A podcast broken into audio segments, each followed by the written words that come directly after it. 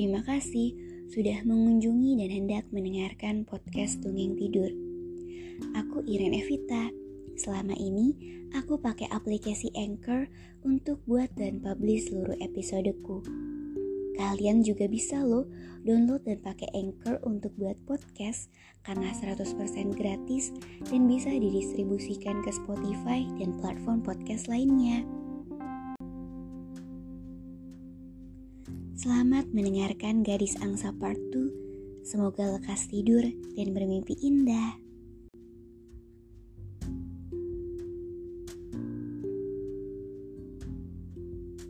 Setelah meninggalnya raja, sang ratu membesarkan putrinya seorang diri hingga ia kini bertumbuh menjadi tuan putri yang cantik dan lemah lembut.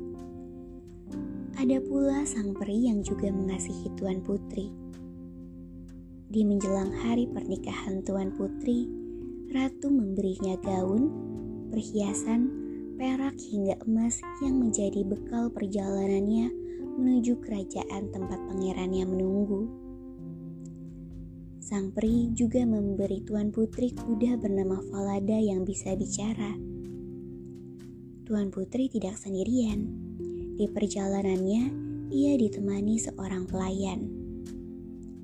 Namun siapa sangka, ternyata pelayan itu licik dan berbuat jahat pada Tuan Putri. Bahkan, pelayan itu berpura-pura menjadi mempelai wanita, sementara Tuan Putri harus menggantikannya menjadi pelayan. Begitu sampai di kerajaan, pelayan menikmati hasil kelicikannya sehingga ia dikira sang pengantin sungguhan. Untungnya, Berkat kecantikan Tuan Putri, sang raja menyadari sosok gadis yang terlalu elegan dan lemah lembut untuk menjadi seorang pelayan saja. Pelayan pun takut posisinya terancam, sehingga ia meminta raja menempatkan Tuan Putri sebagai pelayan di dalam istana dan meminta pangeran untuk membunuh kuda Falada Tuan Putri pun ditempatkan untuk menjaga dan merawat angsa-angsa raja bersama Kurtken, pemuda yang bekerja pada raja. Tuan Putri mendengar kematian Falada. Ia pun sedih dan meminta tolong jagal untuk menggantungkan kepala Falada di pintu gerbang kota. Agar saat ia melewati pintu gerbang itu di pagi dan sore hari, ia bisa melihat dan berbicara dengan Falada, kuda dan teman kesayangannya. Kemudian, Tuhan Putri dan Kurtken keluar dari pintu gerbang kota dan menuntun angsa-angsa keluar. Setibanya mereka di padang rumput, Tuan Putri duduk di tepi sungai untuk melepaskan ikatan rambut agar bisa menyisirnya yang membuat helai-helai rambutnya melambai di udara, yang mana sewarna perak. Gordon melihat helaian rambut Tuan Putri berkelap-kelip saat disinari oleh sinar matahari. Ia pun langsung berlari mendatangi Tuan Putri hendak mengambil beberapa helaiannya. Tuan Putri yang tahu maksud Gordon berkata, Angin, bertiuplah angin terbangkanlah topi Kurtgen. Angin, bertiuplah angin, buatlah ia mengejarnya, melewati bukit, lembah, dan bebatuan hingga terus menjauh, hingga aku selesai mengepang dan rambut perakku tergulung kembali. Seketika muncullah angin, sangat kuat hingga menerbangkan topi Kurtgen melewati bukit sehingga Kurtgen terpaksa mengejarnya. Begitu ia kembali dengan topinya, rambut Tuan Putri sudah terkepang dan tergulung rapi. Ia bahkan tidak bisa mendapat satu helai pun. Ia sangat marah dan bersungut, tidak mau bicara sepatah kata pun pada Tuan Putri. Namun, mereka tetap menjaga angsa-angsa hingga petang lalu menggiring kembali ke dalam istana. Esok paginya, mereka pergi melewati pintu gerbang itu lagi. Tuan Putri berlinang air mata saat melihat kepala Falada. Ia berkata, Falada, Falada, di sanalah kamu digantung. Kepala Falada membalas, mempelai wanita sang pengantin, kamu telah dijahati. Astaga, astaga, jika ibu engkau mengetahuinya, sungguh, sungguh, pasti dia akan menyesalinya. Kemudian, Tuan Putri menuntun angsa-angsa keluar, dan setibanya mereka di padang rumput, ia duduk lagi di tepi sungai untuk melepaskan ikatan rambutnya agar bisa menyisirnya. Kurtken melihat kesempatan itu lagi dan buru-buru berlari pada Tuan Putri, hendak mengambil beberapa helai rambut peraknya. Namun, Tuan Putri yang menyadarinya buru-buru berkata, Angin, bertiuplah angin, terbangkanlah topi Kurtken. Angin, bertiuplah angin, buatlah ia mengejarnya, melewati bukit, lembah, dan bebatuan hingga terus menjauh. Hingga aku selesai mengepang dan rambut perakku tergulung kembali. Seketika muncullah angin sangat kuat hingga menerbangkan topi Kurtken melewati bukit dan Kurtken harus mengejarnya. Begitu ia kembali dengan topinya, Rambut Tuan Putri sudah terkepang dan tergulung rapi. Maka mereka pun menjaga angsa-angsa hingga petang. Sepulangnya kembali ke istana, Kurtken mendatangi raja dan berkata, Aku tidak bisa lagi membiarkan gadis aneh itu membantuku menjaga para angsa. Kenapa? Tanya raja. Karena bukannya membantu, dia malah mengerjaiku sepanjang hari. Jawab Kurtken. Raja akhirnya membuat Kurtken menceritakan semuanya dan apa yang telah terjadi sebelumnya. Kurtken pun bercerita. Pada pagi hari saat melewati pintu gerbang dengan para angsa, gadis aneh itu tiba-tiba menangis dan berbicara dengan kepala kuda yang digantung di pintu, lalu berkata, Falada, Falada, di sanalah kamu digantung. Bahkan kuda itu ikut membalas.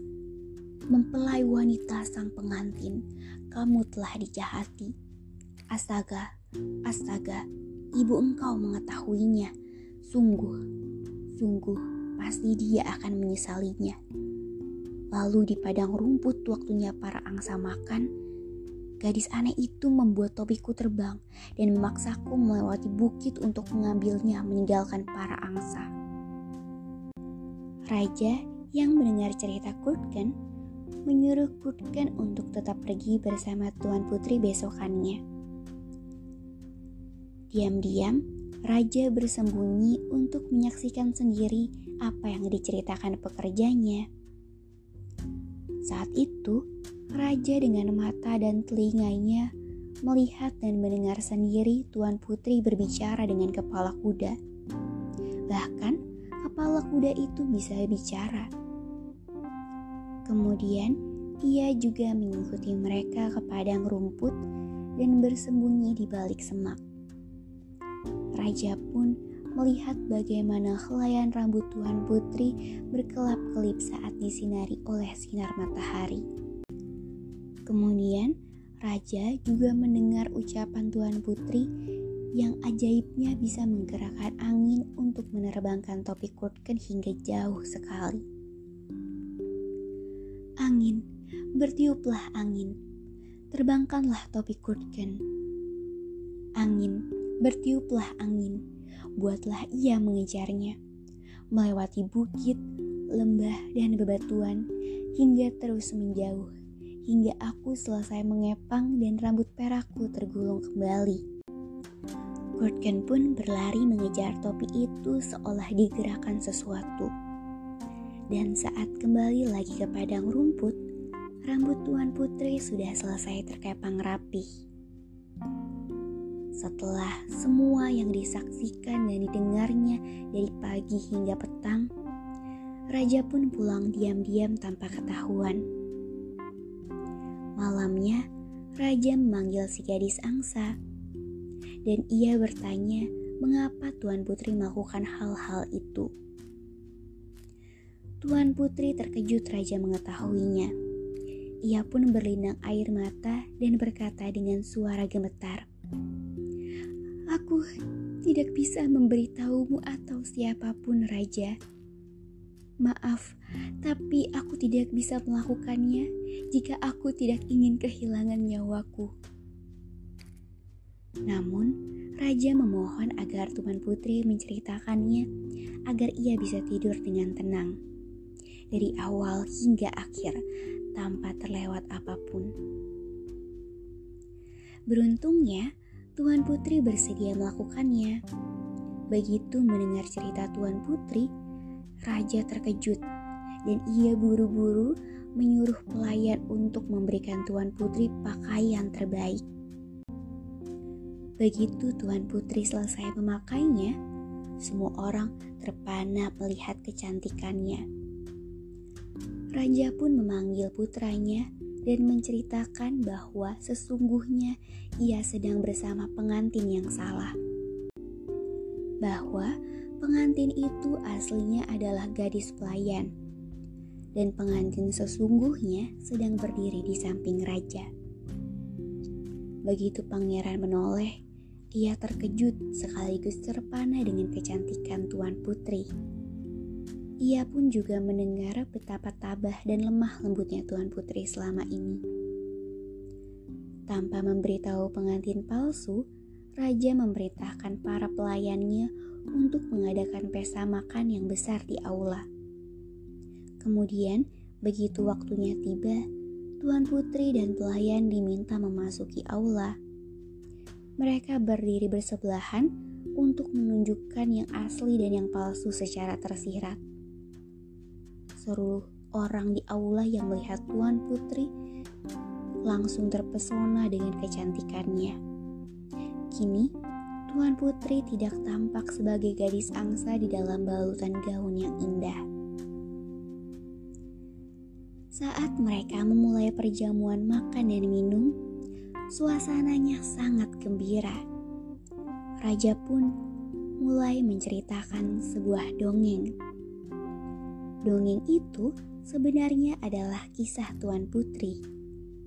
Kemudian, seolah raja masih mengira pelayan itu adalah sang mempelai wanita, ia bertanya pada pelayan,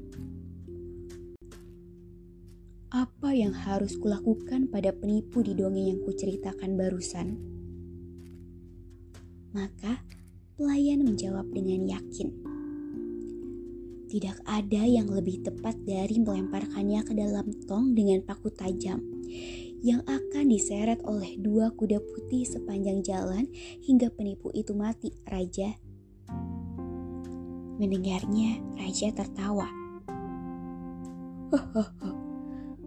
oh, dengarlah, engkaulah dia mempelai palsu karena kamu menyadari kesalahanmu dan telah menghakimi dirimu sendiri, lakukanlah padanya persis seperti yang ia katakan tadi. Maka pelayan itu pun dihukum sesuai dengan jawaban atas pertanyaan raja di esok paginya.